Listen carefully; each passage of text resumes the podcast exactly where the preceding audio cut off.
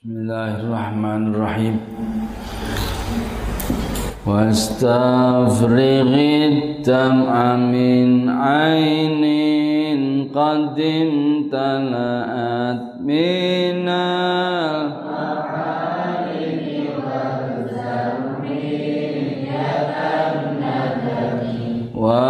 وخالف النفس والشيطان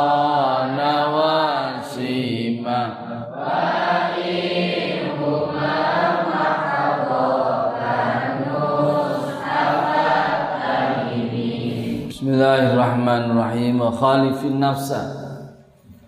Benar? Bismillahirrahmanirrahim.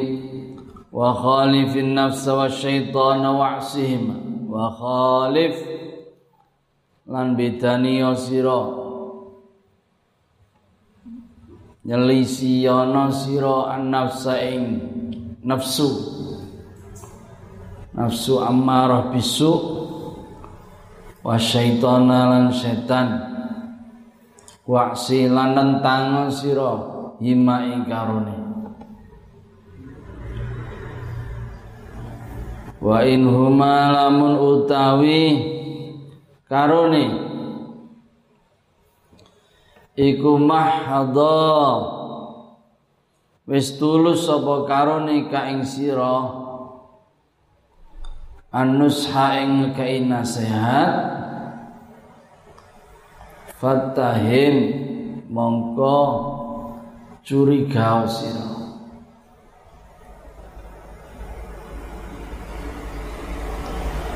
Wa khalif lan nyelisi ana sira an nafsa ing nafsu.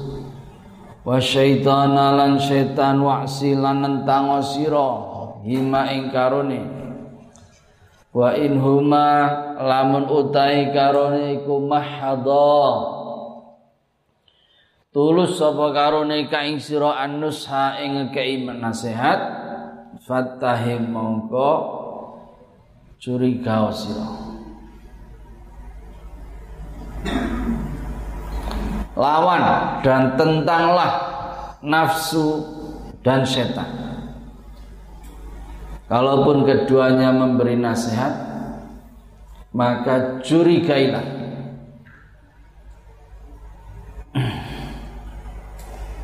Bait ini secara-secara saja masih uh, berkaitan dengan kemarin wastafridam amin ainin qadim talaan masih tentang taubat apabila syarat taubat yang kemarin adalah taubat itu harus syarat utamanya harus menyesal. Ya.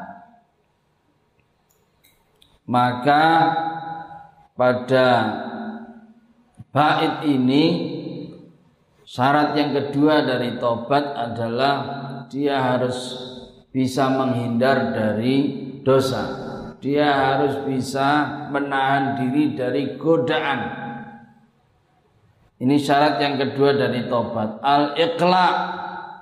Nek digodho ya iso ngindar, iso no melengos, iso nah.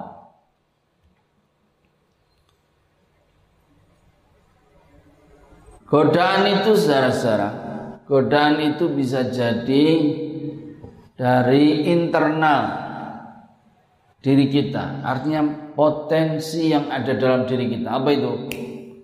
Nafsu. Nafsu yang kita bicara kemarin nafsu ammarah bisu. Nafsu yang mengajak kita selalu berbuat buruk, berbuat yang negatif. Ini potensi yang ada dalam diri kita. Internal kita. Jadi kita harus waspada di situ. Yang kedua, yang harus kita waspadai adalah yang dari eksternal, dari luar diri kita. Siapa itu? Setan. Ya, bisikan setan. Jadi dari luar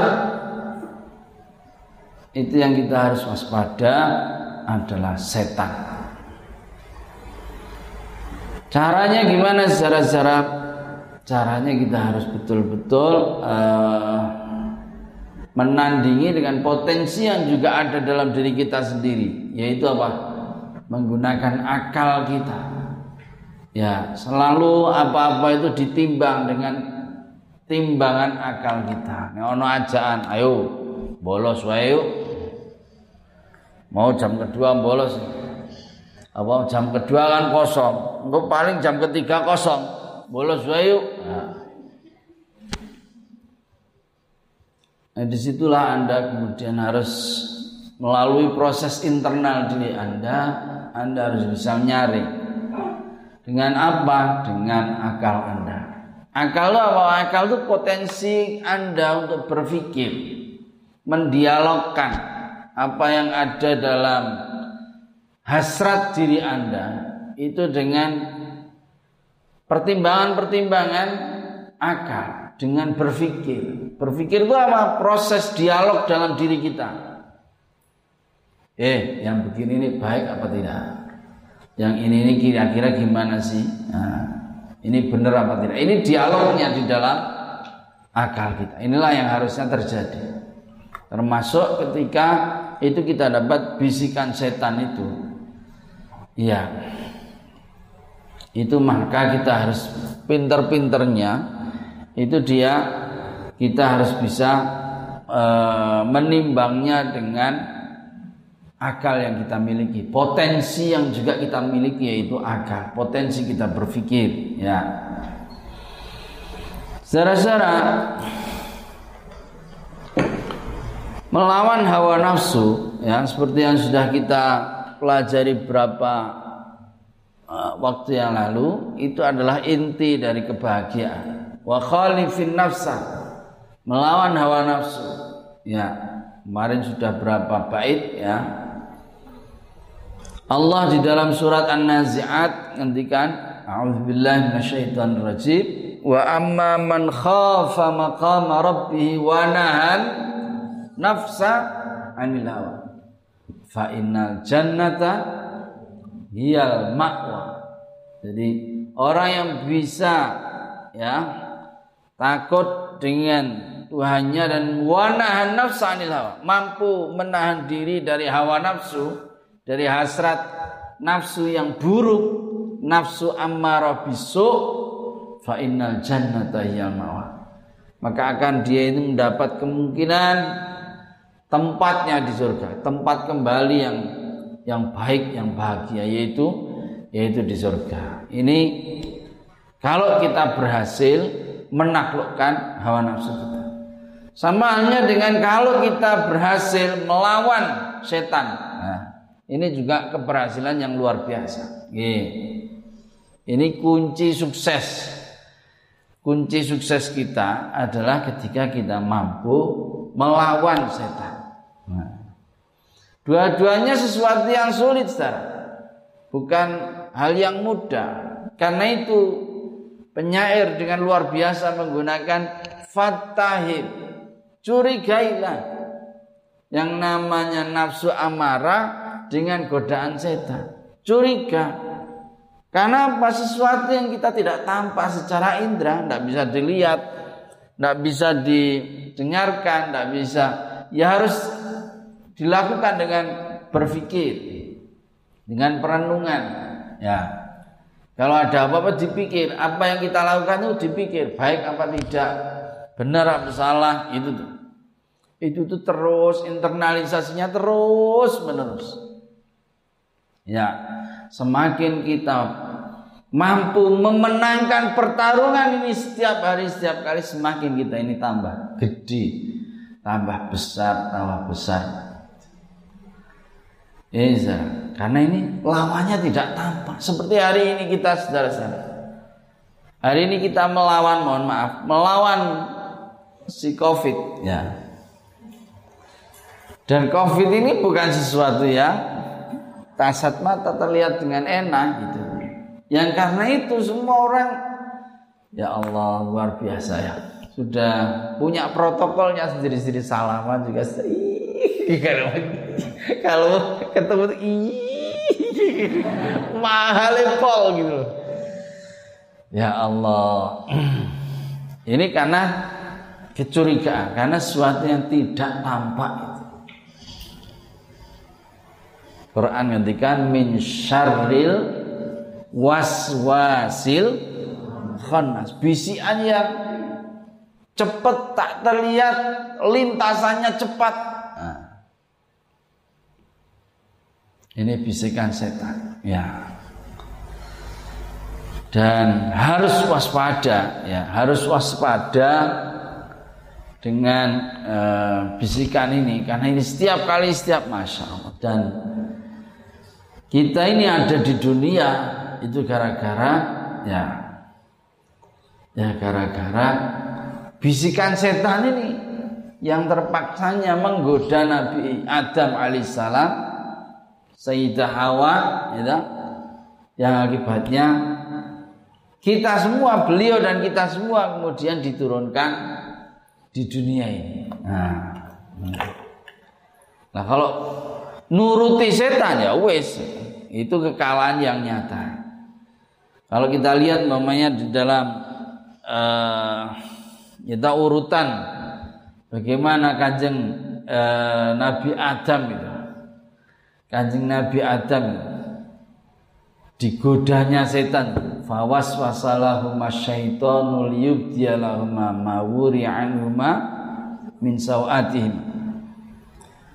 Wa qala ma nahakuma ah maqala ma nahakuma rabbukum an hadhi syajarati illa an takuna malakaini aw takuna minal khalidin.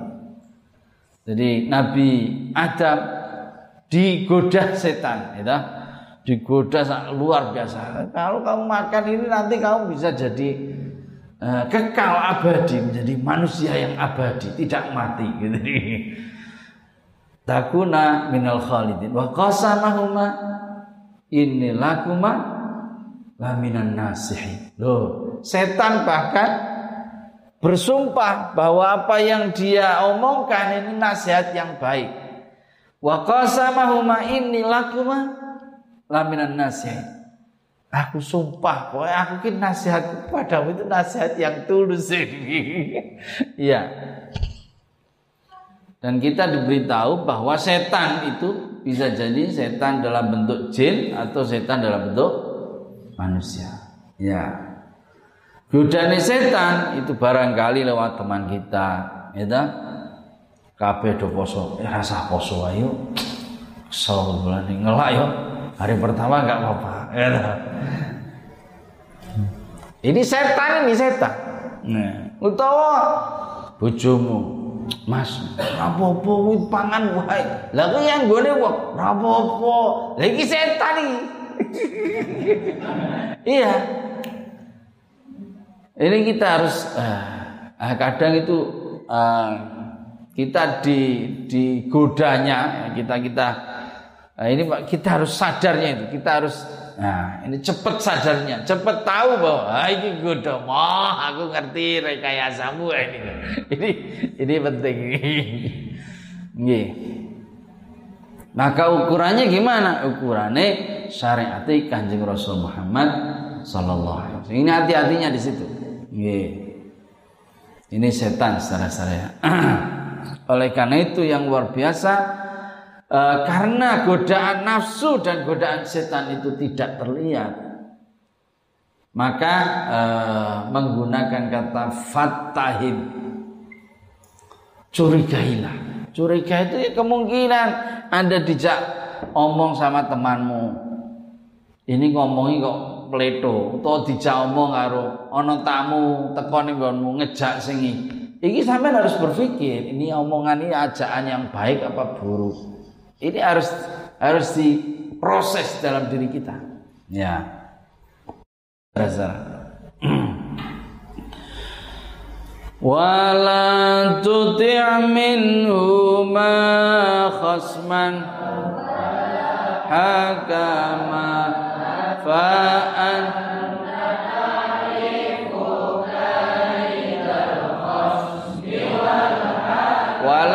yuti lan ojo manut sira.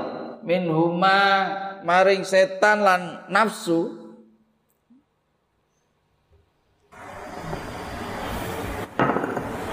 Khosman ing sebagai musuh wala hakaman lan sebagai hakim. Wala tutik lan ojo manut sira min huma sing nafsu lan setan khosman ing sebagai musuh wala hakaman lan hakim pengadil. Sebab apa fa anta utai sira? Iku ta'rifu ngerti sapa sira? Mestine sadar sira kaidal khasmi. Ing rekayasane musuh wal hakami dan pengadil. Fa anta utai sira? Iku ta'rifu ngerti sira kaidal khasmi ing upayane reka dayane musuh wal hakamilan pengadil. Jangan engkau patuh pada nafsu dan setan. Baik sebagai musuh atau sebagai pengadil hakim. Sebab engkau tahu kecanggihan muslihat dari keduanya Saudara-saudara tentu saja ini masih terkait dengan bahayanya godaan setan dan nafsu ammarah bisu ya. Ayat ini apa bait ini mewanti-wanti kepada kita ya. Eh, kehati-hatian kita terhadap nafsu dan setan baik sebagai musuh. Musuh itu artinya jelas-jelas apa yang dia bisikkan kepada kita itu sesuatu yang bertentangan dengan ajaran Kanjeng Rasul. Dengan sesuatu yang perbuatan baik. Ini sebagai musuh, ya. Anda tahu kalau Anda gelut atau Anda perang melawan musuh. Perang itu buat jangan diartikan fisik saja, ya perang Anda supaya juara kelas dengan teman-teman Anda. Bagaimana caranya? Anda kan mohon maaf menganggap saingan Anda, teman-teman Anda itu seperti musuh. Nah, tentu sebagai pesaing dia tidak mau kalah dengan Anda. Dengan cara apa ya? Dengan memperbanyak mutolaah. Dia kalau musyawarah itu ya satu jam maka dia belajar sendiri itu dua jam. Dia itu tidak tidur siang. Untuk apa? Mutolak. Untuk nah, dia bukan hanya itu, dia mau tanya kepada kakak kelas. Dia mau diskusi dengan pembimbing. Nah, ya. Supaya apa? Supaya ketika ini dapat pelajaran dia nggak nggak ketinggalan. Dia bisa lebih siap dibanding dengan anda itu. Nah, ketika begini ini kan Anda, anda harus gimana? Ya, anda harus gimana? Nah, ini kalau musuh atau pesaing dan itu jelas. Yang repot saudara-saudara ya, kalau dia itu sebagai pengadil.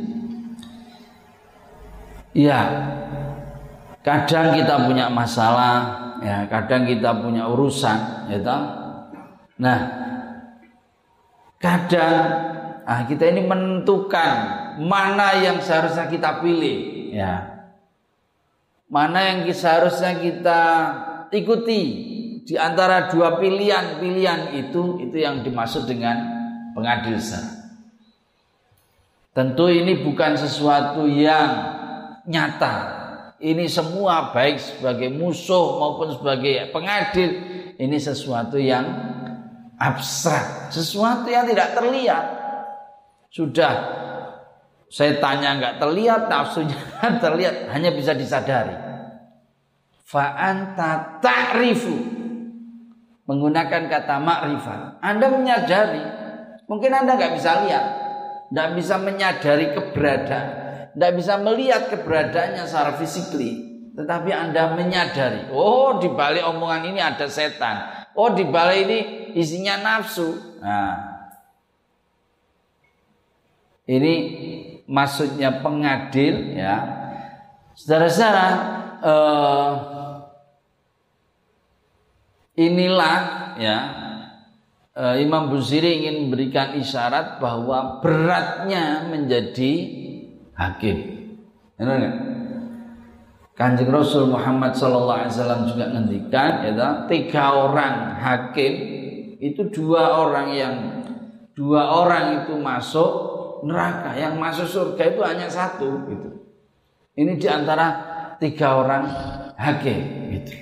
Karena apa? Karena dia itu memutuskan sesuatu dan dia objektif dengan keputusannya, dia benar dengan keputusannya, tidak mengikuti subjektivitasnya, tidak karena kepinginannya terhadap sesuatu ini berat. Hakim yang begini ini berat. Ya. Iya. Dan kadang kalau hakim sudah memutuskan sesuatu perkara mamanya ini dua ini yang dia menangkan yang ini ya dia tahu bahwa ini, ini salah. Tapi dia ingin menangkan yang ini. Maka caranya adalah dia membuat hujah-hujah biaya cara ini supaya saya menang. Ini salah. Ini pengadil. Ini jangan diharapkan sama ini pengadilan apa. Apa saja bisa terjadi. Ya. Sampai punya anak, ya, umpamanya punya anak. Anaknya gelut, dua-duanya. Sama kan harus dengarkan, ya, harus dengarkan duanya dan sampean mungkin ada sesuatu yang secara subjektivitas sampean bilani sing A, sama tidak bilani sing B. Nah, sampean kemudian B carane meskipun B yang benar sampean lah memutuskan yang A. Dan itu sering terjadi. Sering terjadi. Yang hari ini berlaku di masyarakat dan itu sesuatu yang salah betul-betul nyata salahnya ya umpamanya ada motor sama mobil itu kecelakaan orang itu dengan mudah ya dengan mudah judge bahwa yang salah mobil padahal itu belum tentu salahnya mobil ya tapi terkadang sudah kadung ada dalam pikiran masyarakat bahwa jenis yang gede salah Loh, ini tadi apa pun yang terjadi dianggap salah. Nah mestinya bagi pengadil yang benar itu harus dicari. Oh mosok salah, harus dilihat gimana mobil, gimana motor, cari. Ya, jangan gara-gara dia takut dengan masa dia kemudian membenarkan motor padahal yang salah itu motor. Terjadi nggak? Terjadi saudara. Iya. Saya di Gading ditabrak becak der. Saya ditabrak der gitu ya. Dan sangat heran sekali saya. Saya ya Allah. Becak ini dengan lo kok nabrak Pak? saya juga biasa saja kan lo. kok sama nabrak Pak? Tidak apa tidak ngamuk tidak saya kan bertanya saja dan becaknya itu langsung mah kok naik wani macam-macam loh loh bukan maksudnya itu kok kok bisa dan dia kemudian tidak merasa salah tidak anu sesuatu yang aneh gitu pada saya itu sesuatu yang yang aneh sudah merasa dirinya itu tidak tidak salah kemudian belani dirinya dan inilah ya ini bahayanya kita sudah tahu salah tapi tidak mau ngaku salah. Ini yang seperti ini juga banyak terjadi. Gini. Ini salah. Jadi bahayanya hawa nafsu, bahayanya setan, baik itu ketika jadi musuh yang nyata ya, maupun ketika itu menjadi pengadil. Nah, kita harus waspada di situ. Gini. Ini menjadi pengadil bahayanya di situ. Gini. Karena nggih, kadang subjektivitas itu mempengaruhi, nah, mempengaruhi keputusan. Ini yang kemudian bahaya Nggih. Sing jelas mestinya kita ini potensi akal kita harus betul-betul dimaksimalkan. Ini omongan gini bener nggak? Main ini kalau ndak ini main hakim sendiri. Ya, belum jelas ada ini dibakar. Masa ada jambret, ada copet dibakar? Bagaimana? Bagaimana nalarnya itu? Kan nggak ketemu itu salah-salah. Mestinya ya. Nah, cuma orang kemudian karena emosi karena itu subjektivitas. Ini sudah sangat kejam lah. Sesuatu yang kemudian tidak justru tidak masuk akal, tidak setimpal Ini yang kita harus waspada dari setan maupun si nafsu. Astaghfirullah min qaulin bila amalin laqad nasabtu bihi Astaghfirullah nyulun ngapura sapa ingsun Allah ing Gusti Allah min qaulin sanging ucapan bila amalin tanpa pengamalan. Nyuwun ngapura kula dhateng Gusti Allah sebab ngomong ning ora ana kenyataane pengamalane lakot nasabtu sungguh teman-teman mis nisbatke sapa ingsun menyandarkan sapa ingsun netepke sapa ingsun? Bi kelawan kaul. Naslan ing anak. Keturunan. Lidhi ukumin kanggo wong sing mandul. Lidhi ukumin kanggo wong sing mandul. Aku mohon ampun kepada Allah dari ucapan yang tidak disertai pengamalan. Laqad nasabtu bihi naslan lidhi ukumin Sungguh aku seperti menisbatkan anak pada orang yang mandul. Nah, sesudah penyair bertobat, eh, apa namanya eh, di apa namanya diberikan saran-saran tentang tobat maka kemudian penyair menyatakan ampunannya ya. Tobatnya kepada Allah dengan menyatakan ya Allah saya mohon ampun dari omongan-omongan saya yang tidak ada. Buktinya tidak ada bentuk pengamalannya. Bahasane wong saiki ngomong doa ora ana pengamalane, tidak ada buktinya. Nggih. Jadi beliau merasa nasihat-nasihat yang diberikannya kepada orang lain itu nasihat-nasihat yang kosong karena apa? Karena dia sendiri tidak mengamalkannya. Ini seperti beliau nyatakan nasabtu bihi naslan lidhi ukumin. Saya menyandarkan, menisbatkan ada anak anak wong padahal wong kuwi tidak bisa berketurunan alias mandul. Iya? Secara ungkapan yang luar biasa dalam bait ini.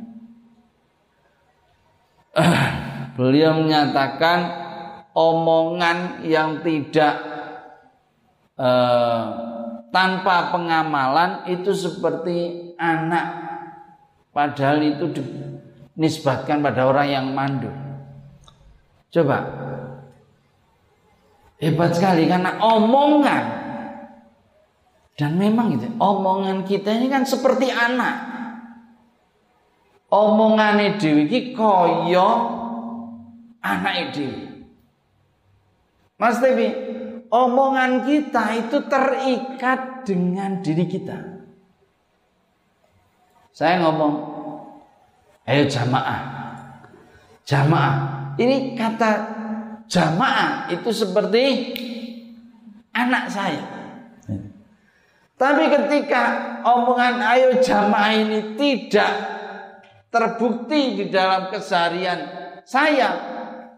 Ayo jamaah, saya sendiri tidak jamaah. Ini seperti anak yang sia-sia. Ini seperti tidak ada buktinya loh. Baik piye ngendikane ngono mau malah orang ngono dhewe. Oh, ojo ngrokok. Cahlia, ojo ngrokok, dilarang rokok. Ojo ngrokok. Nah, ini kan seperti anak.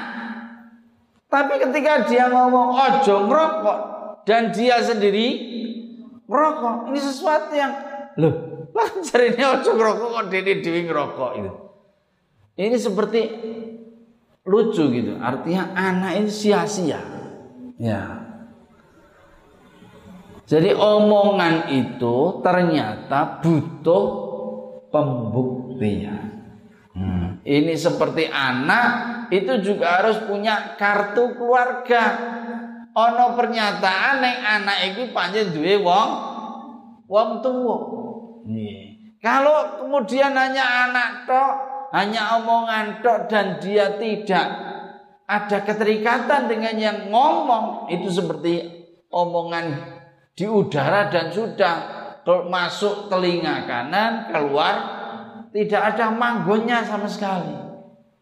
Dan kalau begitu itu berarti dia melakukan dusta, melakukan kebohongan secara karena dia ngomong dan tidak ada buktinya, tidak ada amalnya, tidak ada nyatanya.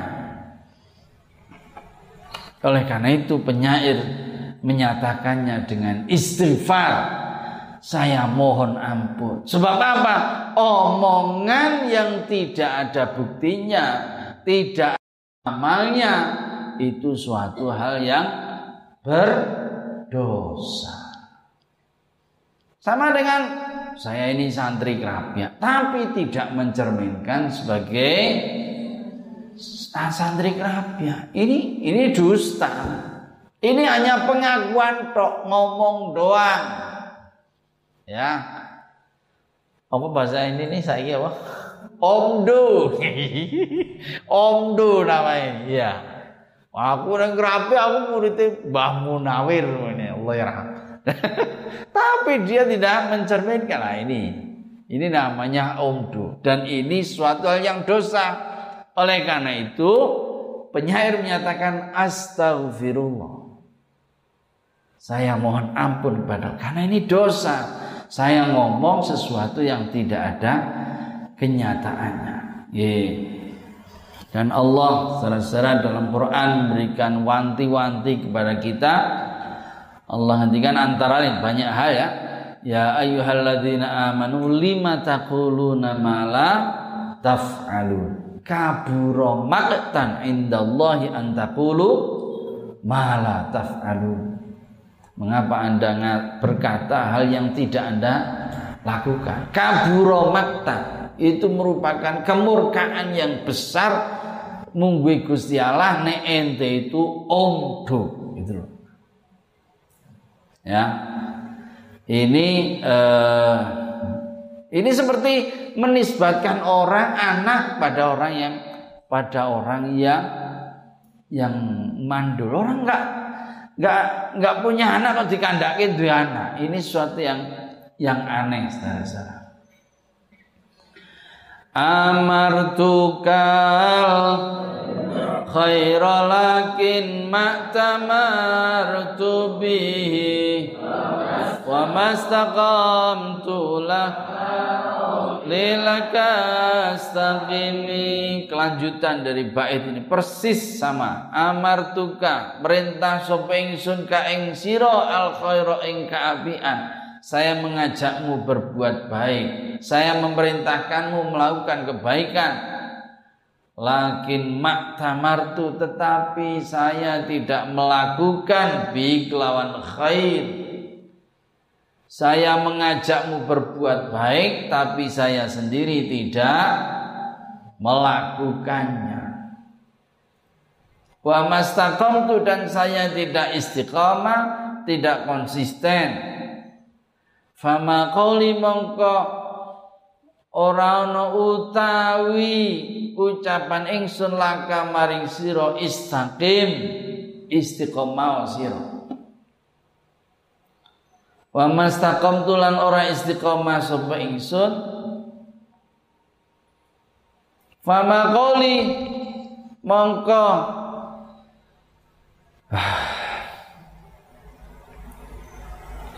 Ora ana utawi ucapan ingsun laka maring sira istaqim istiqomah sira.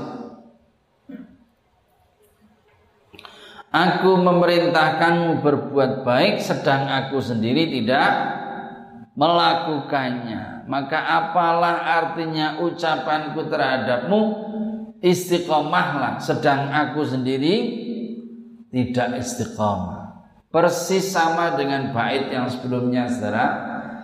Bait ini pengejawatan atau mengartikulasi membuktikan atau ini dari bait sebelumnya. Persis. Bait ini sama, cuma dibuat apa ya? Eh, dibuat ungkapannya beda sedikit ya. Buktinya sama, bait ini tidak menggunakan wawu. Tidak menggunakan wawu. Wawu itu apa sih? Wawu apa? Wawu kata penghubung dan. Kalau pakai dan itu berarti sesuatu berbeda. Andi dan Faiz pergi ke pasar. Andi Andi itu Faiz atau bukan? Bukan, Andi itu ya sendiri, Faiz ya sendiri, itu ya. Ngapain ke pasar? Ya orang ngerti ngopo. Si Andi belanja, si Faiz beli rokok nih ngono. Tapi Andi dan Faiz beda. Kok tahu beda? Karena ada dan dan itu penghubung dan dia membedakan antara yang satu dengan yang Nah kalau dua kata itu bersambung dan tidak pakai dan itu menunjukkan kamalul ittisal kalau bahasa-bahasa balagonya. Apa? Saking eratnya dua kata yang sangat kuat keterkaitannya. Kamalul ittisal. Sama dengan bait ini tidak pakai dan. Kalau sebelum-sebelumnya kan pakai dan. Contohnya begini. Contohnya ini mamanya yang sebenarnya wastafrighi berarti masih ada keterkaitannya dengan sebelumnya. Terus lagi sesudahnya wa khalifin nafsa wa syaitan. Tapi ah, bait ini dengan sebelumnya tidak tidak ada langsung astagfirullah padahal isinya sama persis. Hanya beda dibuat ini sedikit beda.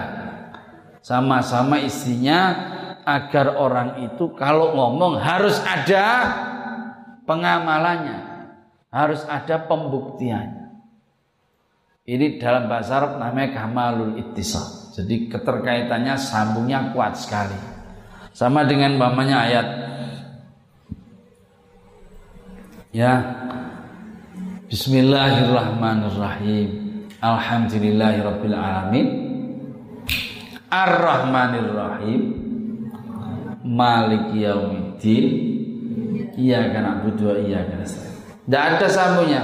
Rabbil alamin. Alhamdulillah Allah itu ya Rabbil Allah itu ya Ar-Rahman Ar-Rahim. Allah itu ya Maliki Yaumiddin. Allah itu ya Iyyaka na'budu wa iyyaka jadi ini kenapa? Karena yaitu satu, satu, satu kesatuan. Sama dengan Allahu la ilaha illa huwa hayyul qayyum. Allah itu al hayyu al qayyum.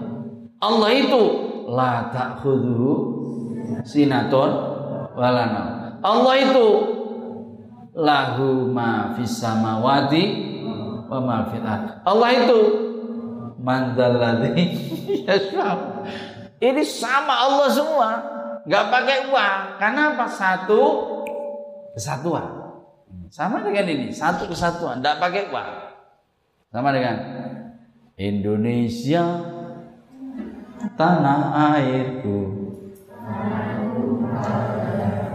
Tanah air itu apa? Indonesia. Tanah darah itu?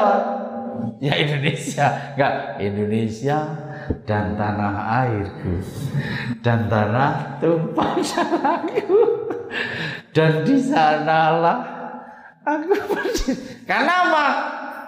Ini siji sesuatu yang satu hanya diolor-olor ibaratnya gitu. untuk tafsir atau untuk ya penjelasan ini sama gitu ya. ini menunjukkan satu kesatuan. Yeah. Sama dengan di sini. Astaghfirullah min qaulil. Sama isinya persis dengan sebelumnya. Bahwa uh, apa namanya? Uh, bait amartukal khaira lakin maktamartu bisama. Bahwa saya mohon ampun ya Allah, saya telah berkata tapi saya tidak melakukannya. Saya memerintah. Kalau tadi berkata ini bentuknya memerintah. Saya memerintah orang Al khaira memerintah al khaira kebaikan. Al khair itu apa? Yang disebut kebaikan itu apa? Al khair, kebaikan al khair itu apa? Al khair itu segala sesuatu yang kalau dilakukan Anda dipuji. Namanya khair. Khair dalam pengertian baik. Perbuatan baik kan banyak. Al ma'ruf juga banyak. Apa al ma'ruf? Ma'ruf itu apa? amar ma'ruf nahi ma'ruf itu apa? perbuatan baik tapi kalau ma'ruf itu apa? perbuatan yang sesuai dengan aturan sesuai dengan tata krama ajaran atau adat kebiasaan namanya ma'ruf perbuatan baik nah beda lagi dengan khair khair itu apa? Khair itu perbuatan baik tapi khair itu artinya yang kalau Anda lakukan, Anda mendapatkan pujian. Itu namanya khair. Oh, banyak sekali urusannya. Nih. Amar tukal khair. Saya mengajak Anda, memerintah Anda supaya berbuat baik. Tapi lakin mak tamartubi.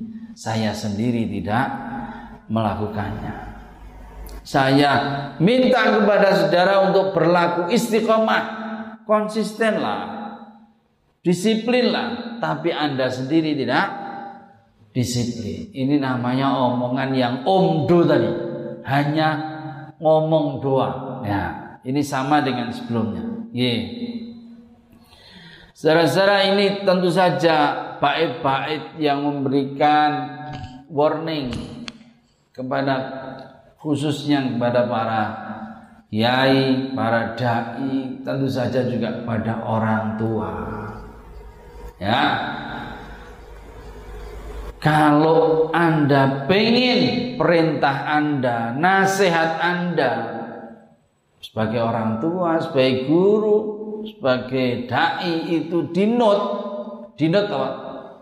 Diikuti, maka Anda sendiri harus melakukan dulu Jangan ngomong dulu, jangan ngomong perintah-perintah dulu. Anda lakukan dulu, habis Anda lakukan dan Anda merasa nyaman, enak, baik, Anda perintahkan orang untuk ikut menirunya, itu ikut melakukannya. Itu nanti omongan Anda akan di di, di diikuti. Kalau enggak, Anda ngomong dua Anda itu nanti suatu yang wagu. Ini ini bait-bait saja menjadi kewaspadaan pada kita semua nggih.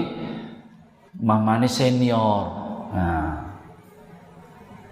Kakak kelas ya wis rumoso wis pembimbing. Nah pembimbing ini. Iya kepada guru. Apalagi guru. Digugu dan ditiru. Bagaimana mungkin anda bisa digugu kalau anda sendiri tidak menunjukkan itu Kenapa sahabat Abu Bakar disebut diberi gelar apa? As-Siddiq. Ya. As-Siddiq. Ya. Orang yang senantiasa menepati apa sing diomongke. Ya, ini namanya As-Siddiq. Ya. Jadi dia tidak omong doang tapi dia juga melakukan apa yang dia omongkan. Ya. Banyak juga syair yang memberikan kepada kita warning ya supaya kita ini tidak ngomong doang. Di antaranya yang terkenal sekali. Ya ayyuhar rajulul muallimu ghairahu halla li nafsika kana dzat ta'limu.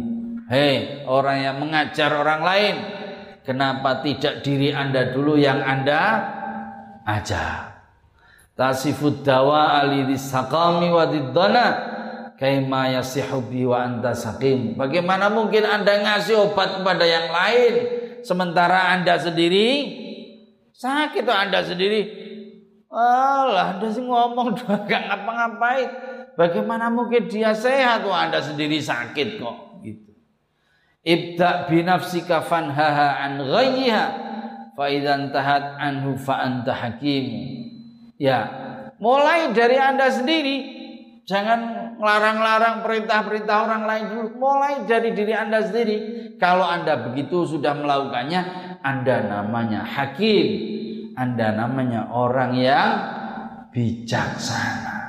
Sebab Anda sendiri melakukan dan Anda ngomongkan itu pada orang lain dan ternyata itu diikuti. Anda bijak. Ya, la hulukin wa ta'tiya mithlahu 'arun 'alaika idza fa'alta azimu. Jangan Anda ngelarang-larang sesuatu ya sementara Anda sendiri melakukannya. Jangan ngomong, jangan ngerokok. Ente dhewe ngerokok, jangan ngerokok. Arun 'alaika idza fa'alta azim. Itu suatu hal yang tercela, sesuatu aib. Anda ngomong, Anda ngelarang, Anda sendiri melakukan. Ya, wala tazawwajtu qabla al-maut nafilatan